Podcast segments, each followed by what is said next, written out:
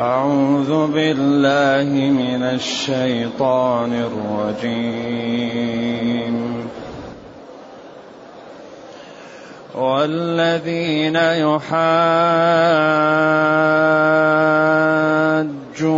في الله من بعد ما استجيب له حجتهم حجتهم داحضة عند ربهم وعليهم غضب وعليهم غضب ولهم عذاب شديد.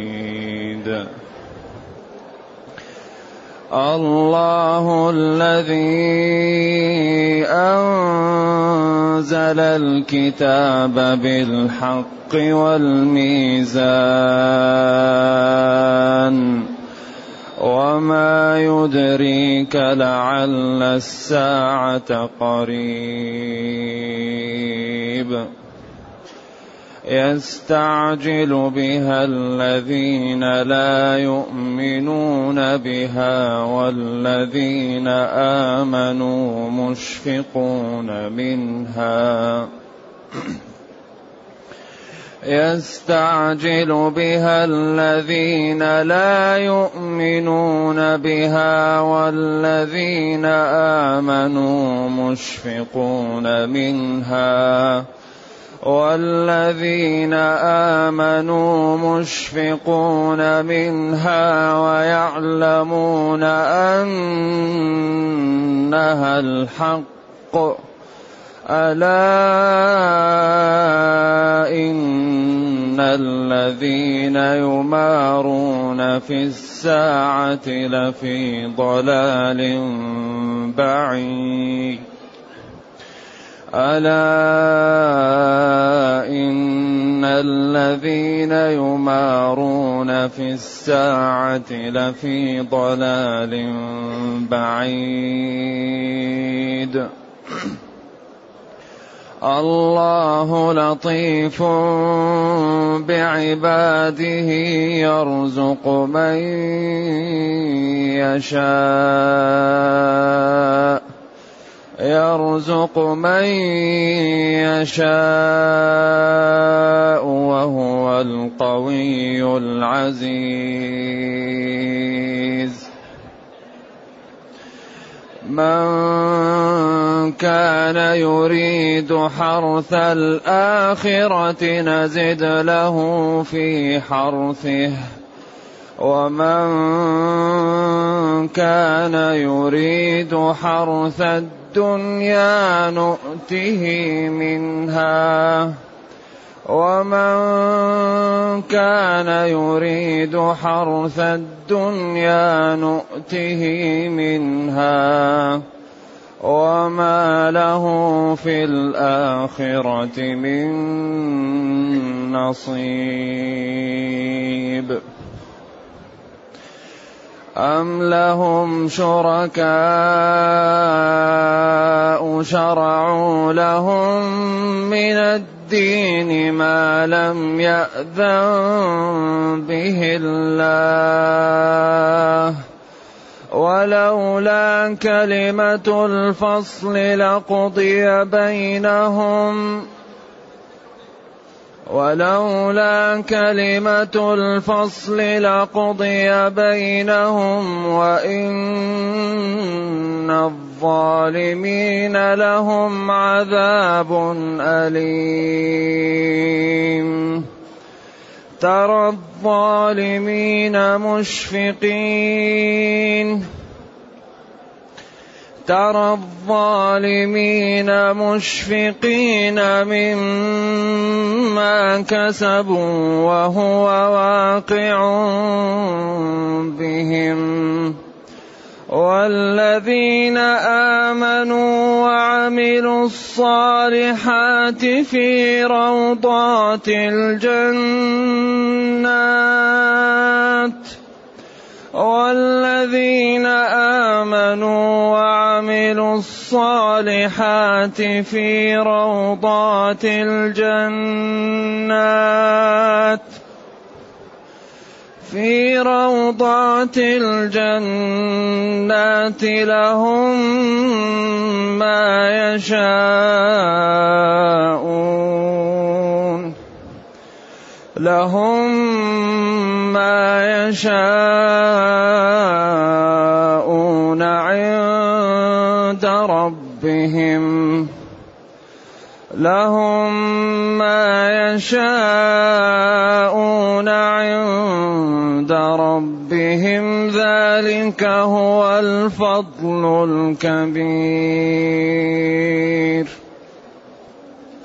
الحمد لله الذي أنزل إلينا أشمل كتاب وأرسل إلينا أفضل الرسل وجعلنا خير أمة أخرجت للناس فله الحمد وله الشكر على هذه النعم العظيمة والآلاء الجسيمة والصلاة والسلام على خير خلق الله وعلى آله وأصحابه ومن اهتدى بهداه.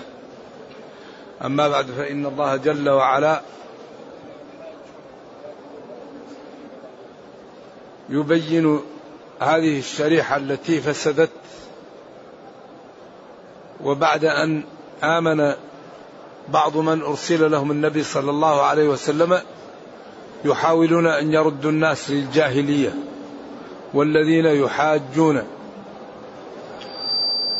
في الله أي في وحدانيته وألوهيته وربوبيته وفي الآيات التي أنزلها وفي الرسل التي أرسلها والذين يحاجون في الله أي في توحيده من بعد ما استجيب له أي من بعد ما استجيب لله بأن تبعت الأمم رسله. أو من بعد ما استجيب لدينه أو من بعد ما استجيب لرسوله والأول أقوى وأوضح. وأظهر في السياق والذين يحاجون في الله من بعد ما استجيب أي لله باتباع الخلق لدينه. هذا أقوى. والأقوال الأخرى قيلت لكنها أقوى من هذا القول لأنه هو الذي يساعده السياق.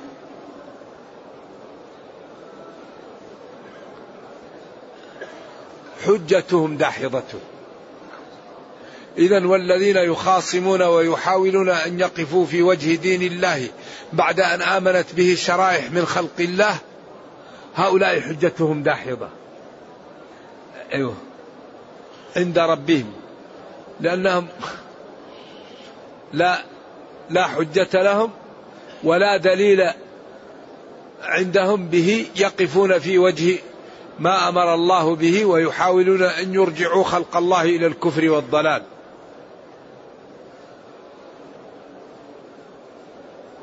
اذا والذين يخاصمون ويجادلون في وحدانية الله وفي دينه من بعد ما استجاب لرسله بعض خلقه هؤلاء حجتهم داحضة عند ربهم. أي أدلتهم وما يأتون به ضاحض وغير مقبول ولا ينفع عند الله تعالى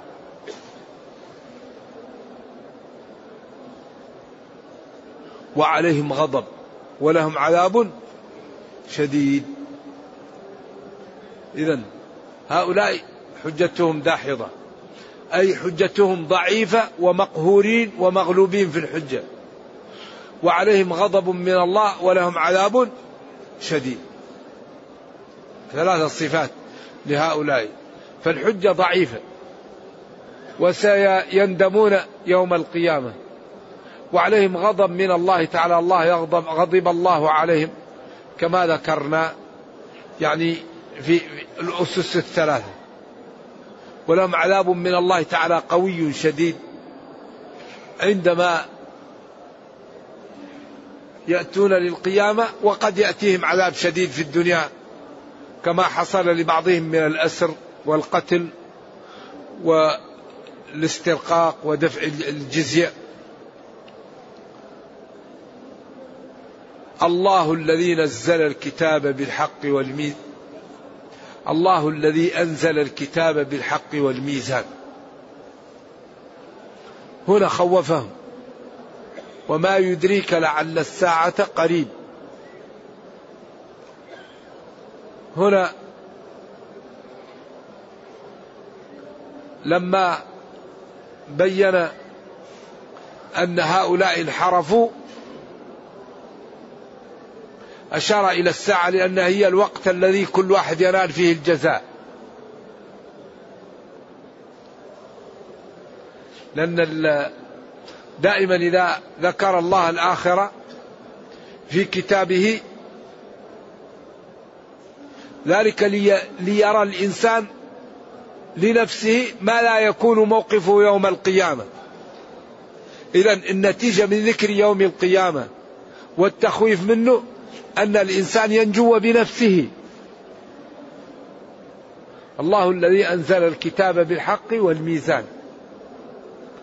أنزل الكتاب القرآن بالحق. وأنزل معه الميزان. ولذلك الميزان هو الكتاب. والشيء إذا جاء لفظه يختلف عن لفظه قد يعطف الشيء على نفسه. كما كما قال المين والكذب. والكذب هو المين.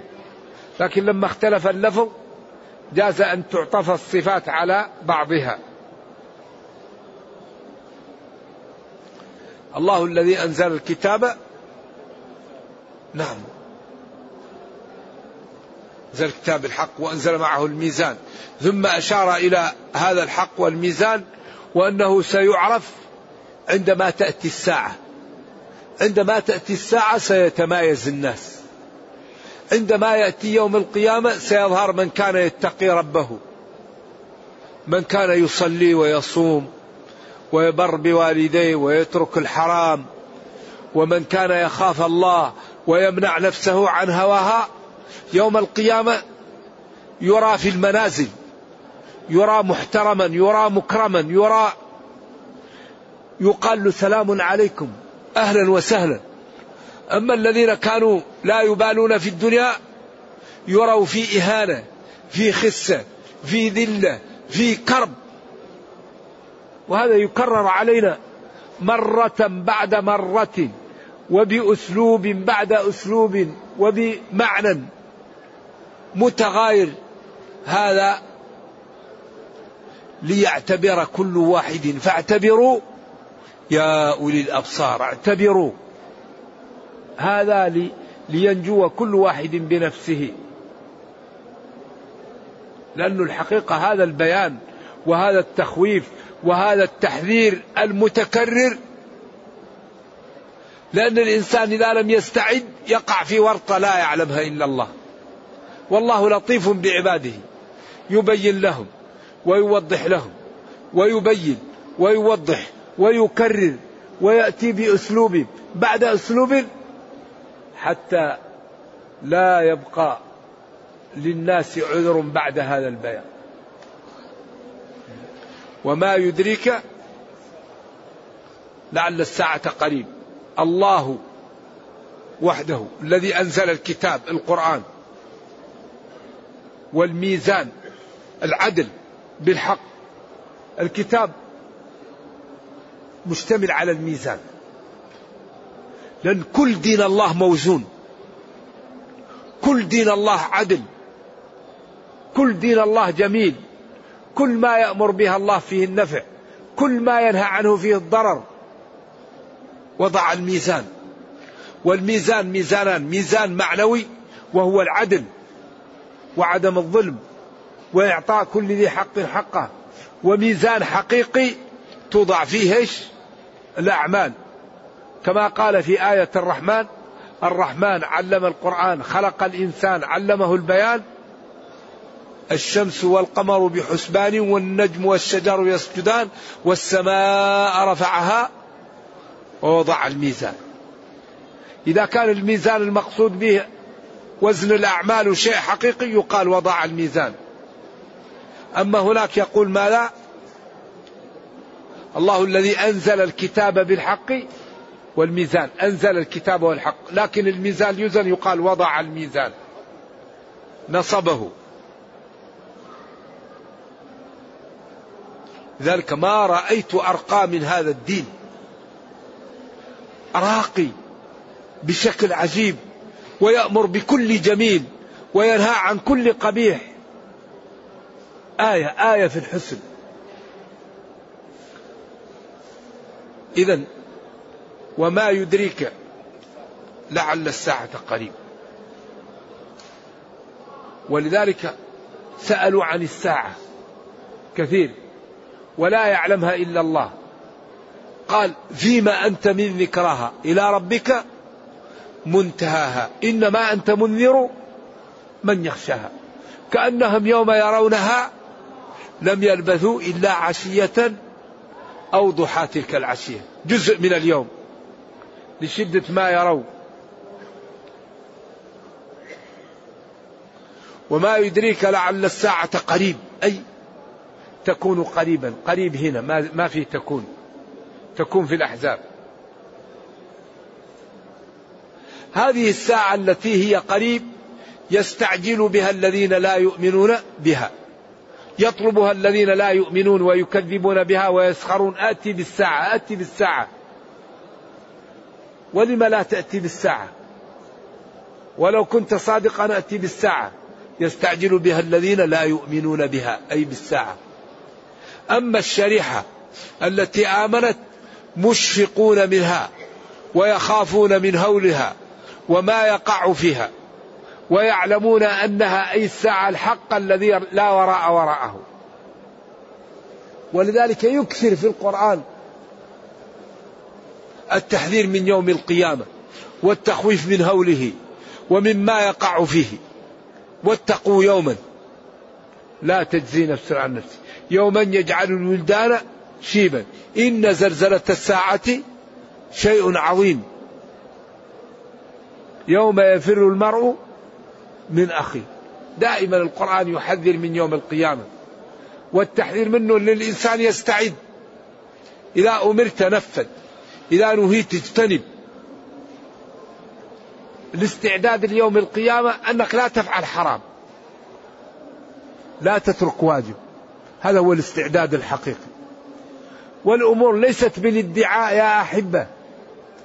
الدين ما هو كلام. الدين واقع. الإيمان قيد الفتك. الإيمان ربقة في عنق المسلم. الذي يريد النجاة لا بد أن يستقيم على الدين.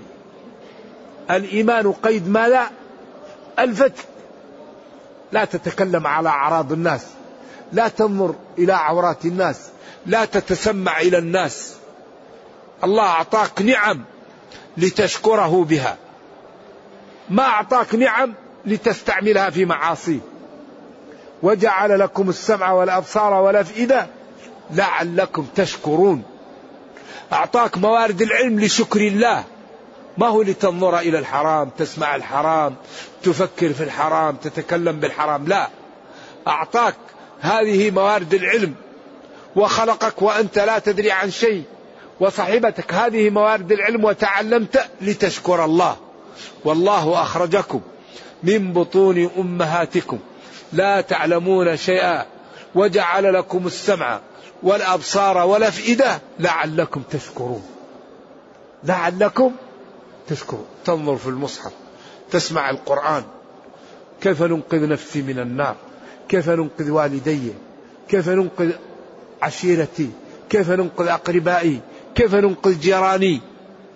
كيف أترك لي بصمات لديني ولأمتي قبل أن نموت؟ لعلكم تشكرون. إذا هذا القرآن يكثر من التخويف من يوم القيامة. يكثر من, من ذكر الذين انحرفوا وأسباب الانحراف. يكثر من أسباب النجاة والذين نجوا وطرق النجاة. ليبقى كل واحد على بصيرة من أمره. فيدع على بصيرة ويقدم على بصيرة. إذا يستعجل بها بالقيامة. آتي بالقيامة الذين لا يؤمنون بها. متى الساعة؟ آتي بالساعة. والذين آمنوا يشمل 11 جملة. آمنوا بالله وملائكته وكتبه ورسله واليوم الآخر وبالقدر خيره وشره وشهدوا أن لا إله إلا الله وأن محمد رسول الله وأقاموا الصلاة وآتوا الزكاة وحجوا إن استطاعوا إلى ذلك سبيلا. والذين آمنوا مشفقون خائفون وجلون. منها أي من القيامة ومجيئها. كما قال يأتون ما آتوا من الطاعات وقلوبهم خائفة أنهم إلى ربهم راجعون. هؤلاء يقدمون على الصلاة وهو خائف. الصوم يغض بصره وهو خائف. أولئك الذين هذه صفتهم يسارعون في الخيرات وهم لا في آية قد أفلح المؤمنون. قال يأتون ما آتوا وقلوبهم وجلة أنهم إلى ربهم راجعون. أولئك يسارعون في الخيرات وهم لها عاملون. عاملون للخيرات. بعدين قال ولا نكلف نفسا إلا وسعها. إذا نام إذا تعب إذا نسي يسامح. ولا نكلف نفسا إلا وسعها. ولدينا كتاب ينطق بالحق. إذا والذين آمنوا مشفقون منها خائفون منها ويعلمون أنها هناك. والذين آمنوا مشفقون منها ويعلمون أنها أي القيامة الحق الذي لا وراء وراءه. إذا هنا أشار إلى الشريحتين. يستعجل بها الذين لا يؤمنون بها.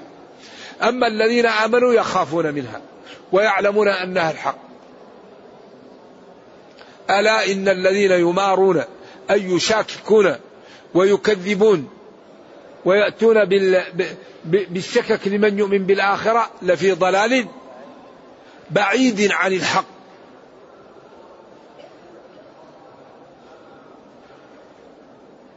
ألا إن ألا حرف استفتاح وتنبيه. إن توكيد. الذين جمع الذي يمارون يشكون يشو يشكون أو يشاككون الناس. يعني يضعون لهم الشك أو هم يشكون. ويحاولون أن يدخلوا الشك لمن يعني يحاورهم.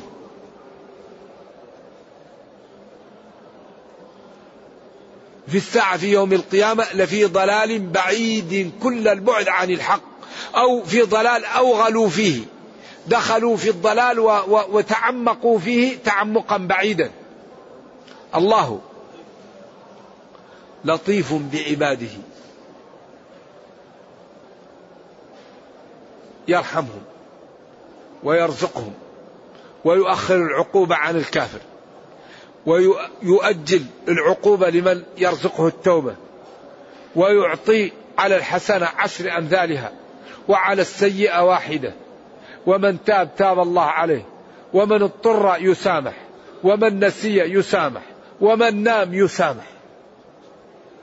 لطيف بعباده يلطف بهم. وهو يرزق من يشاء. قال بعض العلماء يرزق من يشاء رزقا زائدا على ما كتبه له. يعطيه زيادة على ما كتبه له. يعطيه زيادة على ذلك الذي لأن كل دابة ما دامت حية رزقها على الله يرزقها رزق آخر كمان.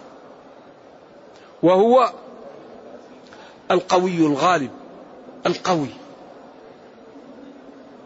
العزيز الذي ما أراده يكون. ومن كان قويا عزيزا الذي يريده يكون.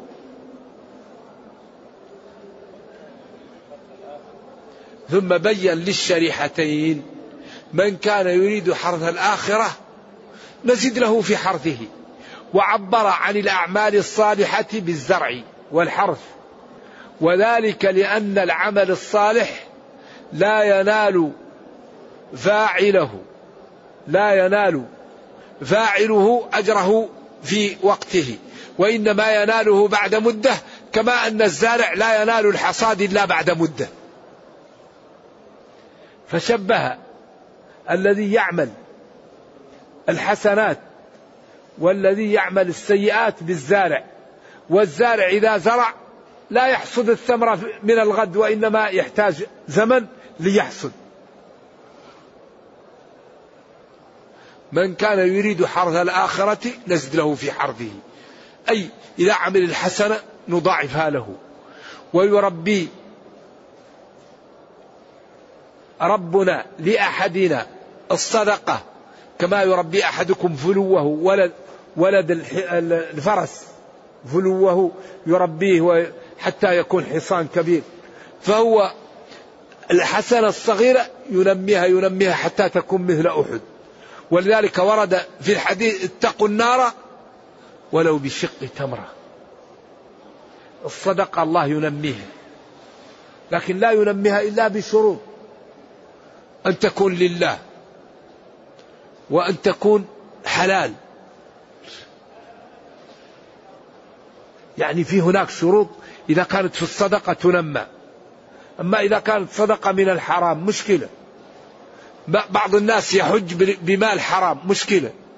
إذا إذا حججت بمال أصله سحت فما حججت ولكن حجت العير.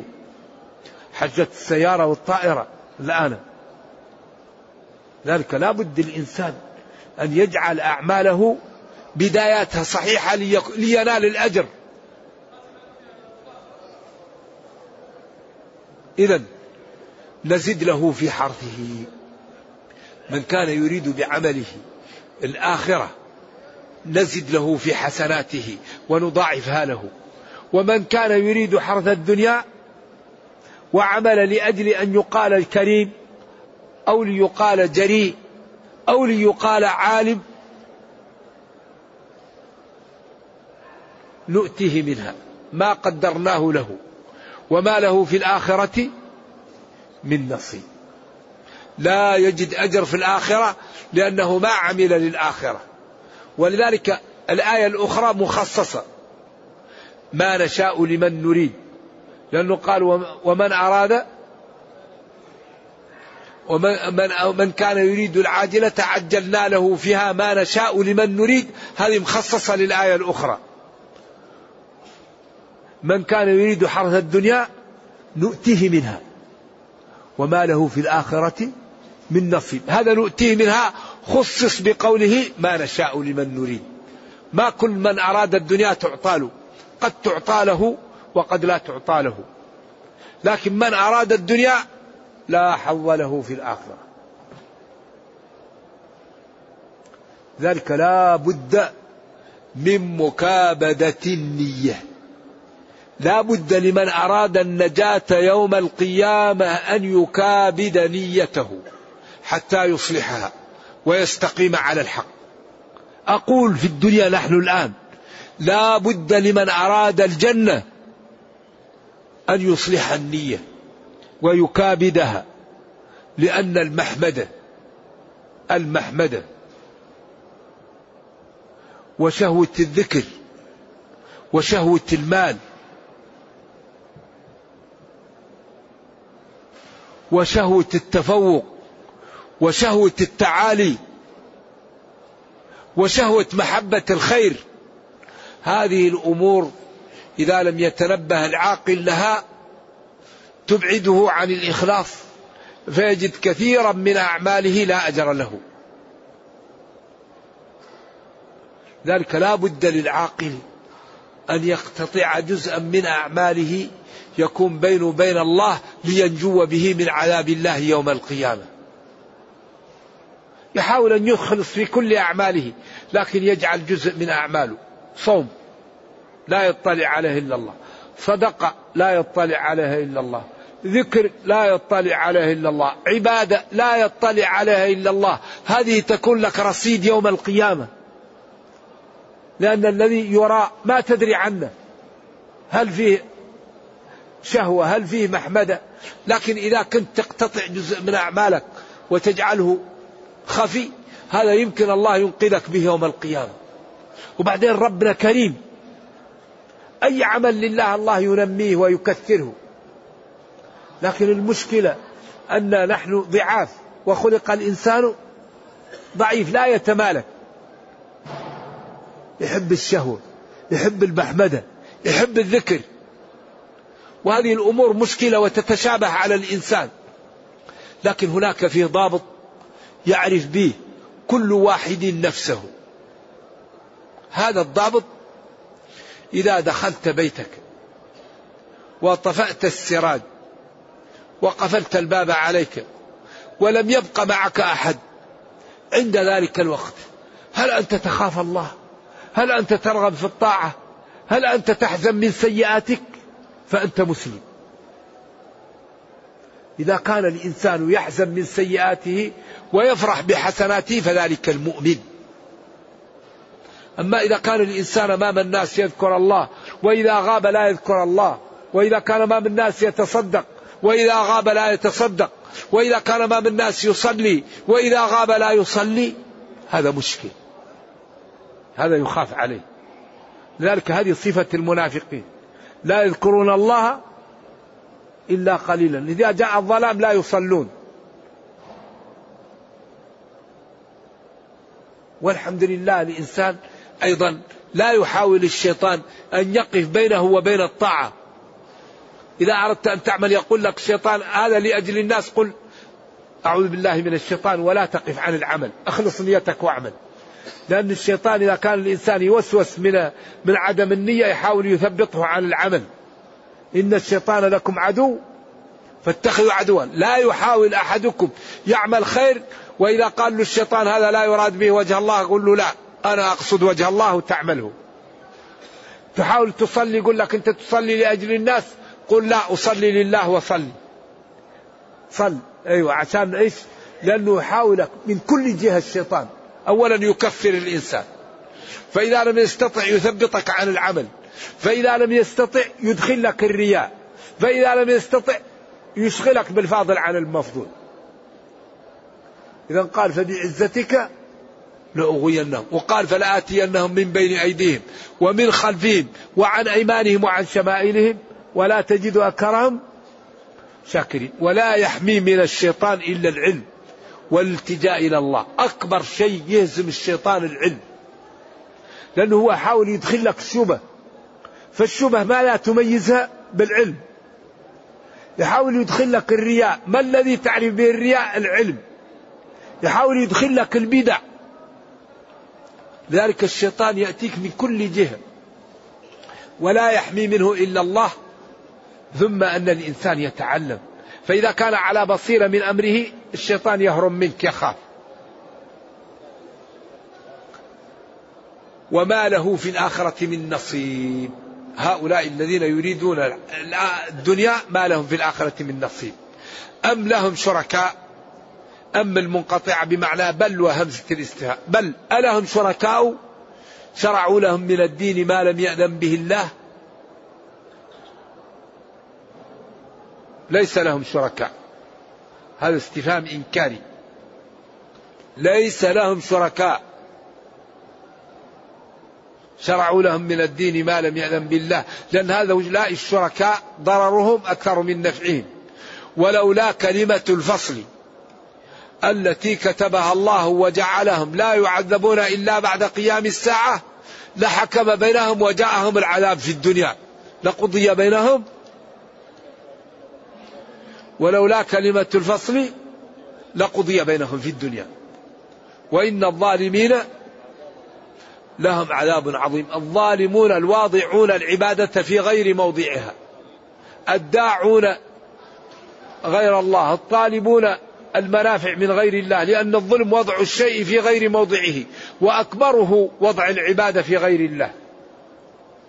سواء كان خوف أو رجاء أو سؤال أو طلب. ولذلك العبادة لا تصلح إلا لله. والعبادة أعظمها الدعاء. الدعاء هو العبادة. حديث صحيح. الدعاء هو العبادة. أقل درجاته أنه صالح للاحتجاج. إذا سألت فاسأل الله. وقال ربكم ادعوني أستجب لكم. فالعبادة لا تصلح إلا لله. فالذي يدعو غير الله والذي يسجد لغير الله والذي يطوف بشيء لم ي... الله يشرع طوفه هذا لا يجوز. الذي يسأل غير الله هذا لا يجوز.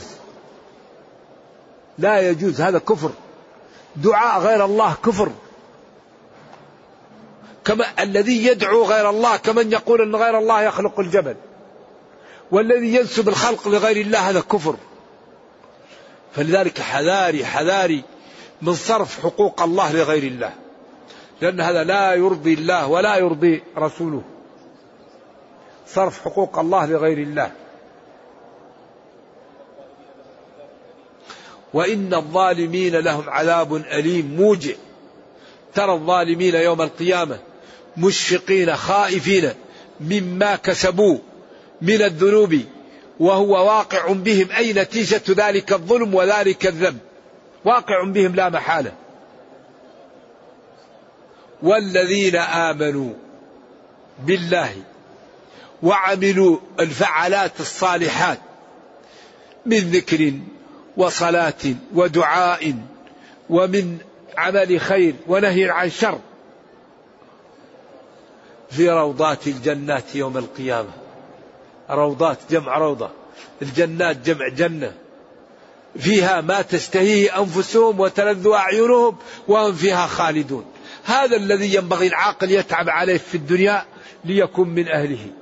والذين آمنوا وعملوا الفعلات الصالحات في روضات الجنة من ذكر واستغفار وأمر بمعروف ونهي عن منكر ومساعدة يتيم وعلاج مريض وإنفاق على أرملة. عمل الصالحات. كثير. افعلوا الخير. في روضات جمع روضة. وهي البستان الذي يكون فيه الأشجار والأزهار والماء والحدائق والرائحة الجميلة والهوى الجميل والثمار.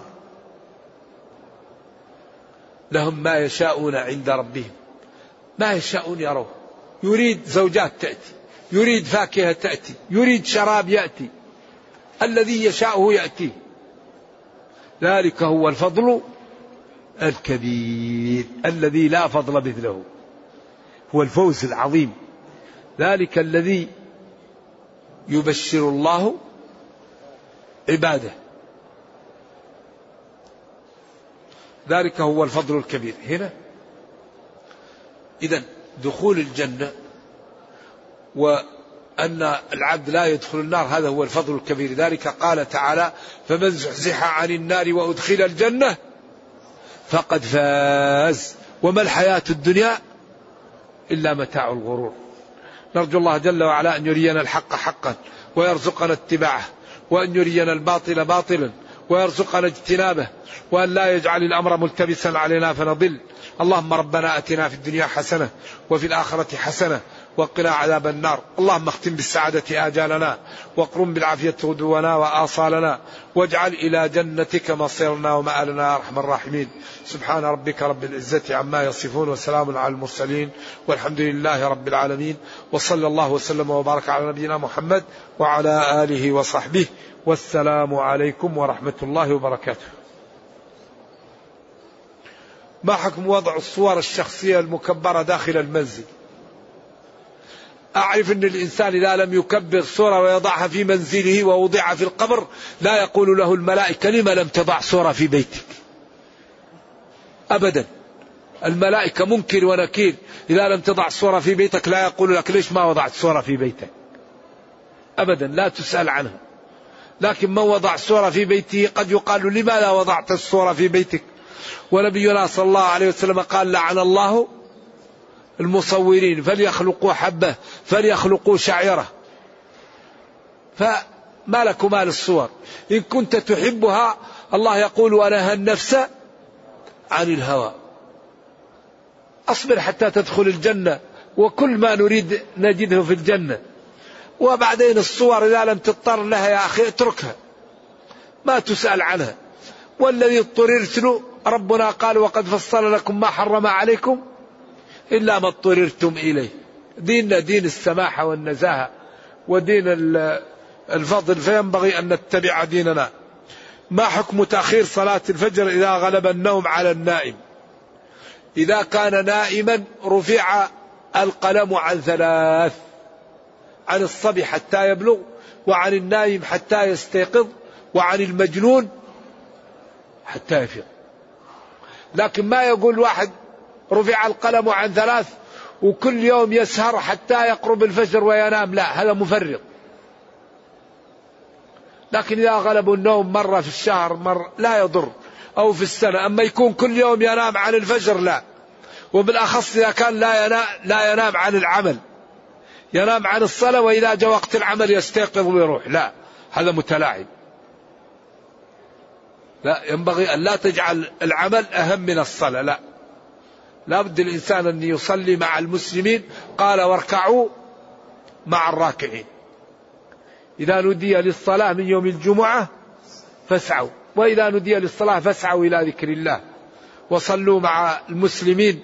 وقال إن هذه قال للرجل الأعمى أتسمع النداء؟ قال نعم. قال أجب. لا أجد لك عذرا. لقد رأيتنا وما يتخلف عنها إلا منافق. معلوم النفاق. كان الرجل يهادى بين الرجلين. وهو مريض فيقام بين الصف ليصلي مع المسلمين. فالتخلف عن الجماعة والنوم عن صلاة الفجر دوامه يخاف على صاحبه. إذا حج الإنسان من مال حرام هل حجه صحيح؟ هذا قد يرفع الوجوب لكن يخاف عليه. إذا حججت بمال أصله سحت حرام فما حججت ولكن حجت العير. حجت الطائرة والسيارة والباخرة.